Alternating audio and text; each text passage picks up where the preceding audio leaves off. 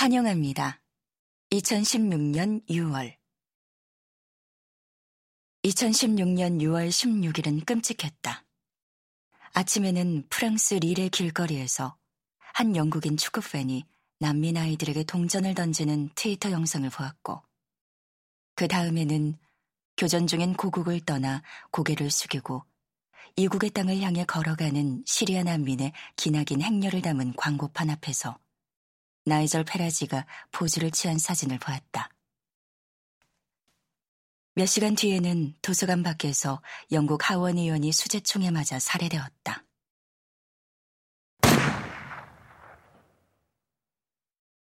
같은 주에 미국 올랜도에서는 게이 클럽인 펄스에서 발생한 총기 난사로 49명이 숨졌다. 트럼프는 선거 유세 중에 이민자를 뱀에 비유했다.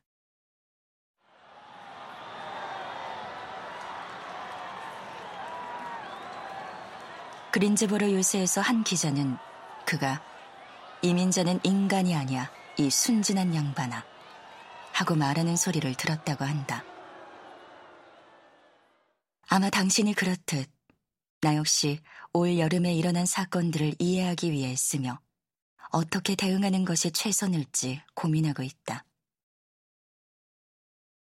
지난 늦가을에 존 버거의 강연을 들으러 영국 국립도서관을 찾았다. 89인 그의 얼굴은 세월의 풍파를 맞았고 관절염으로 몸이 반쯤 굽어 있었다. 정존 가운데 누군가 난민에 관한 질문을 던지며 이 위기를 어떻게 대처하면 좋을지 묻자 그가 앉은 자리에서 덥수룩한 백발을 쥐어뜯었다. 질문을 받을 때마다 그는 그렇게 물리적으로 고심하는 기색을 보였다. 그러더니 그가 대답을 내놓았다. 환대해야죠. 트럼프나 총기나 혐오에 대해서는 한 글자도 더 할애하고 싶지 않다. 대신에 환대가 이루어지는 공간에 대해 써보려고 한다. 첫 번째 공간은 위스터블 비엔날레에서 찾은 허름한 어부 헛간이다. 그 안에서 나는 세라우드 감독의 단편 영화 보트피플을 보았다. 영화는 걸어서 아프리카 대륙을 떠나온 선조부터 국경과 장벽에 광분하는 현대인까지 인류의 이민 역사를 개관한다. 넬슨의 전함을 담은 터너의 그림이 연상되는 화면 안에서 펼쳐지는 실제 인물들의 이야기는 마술처럼 인간성을 회복하는 주문을 건다. 다음은 삶을 방해받은 이들의 이야기 가운데 하나다. 고국을 떠나온 여자가 나를 보며 절규하듯이 말한다. 우린 그저 시장에서 토마토를 사고 싶어요. 영화가 보고 싶을 때 영화관에 가고 싶은 것뿐이라고요. 그런 일들이 병들거나 죽게 될 만큼 하기 힘듭니다. 우리는 다치거나 죽고 싶지 않아요.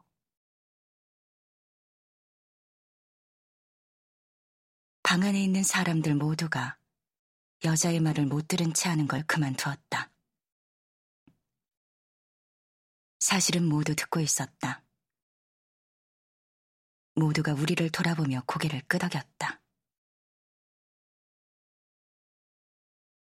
낯선 사람들 간의 이러한 소통 덕분에 잠시나마 집에 돌아온 듯한 기분이 들었다. 폐쇄적이고 어둑한 공간에 앉아있던 나는 잠깐 동안 환한 개방감을 느꼈다. 보트와 파도를 찍은 파운드 포티지 중간에 던제니스에 있는 정원의 샛노란 가시금작화 밭에서 돌멩이 목걸이를 꿰어 만드는 데릭 저먼의 손이 반복적으로 등장한다.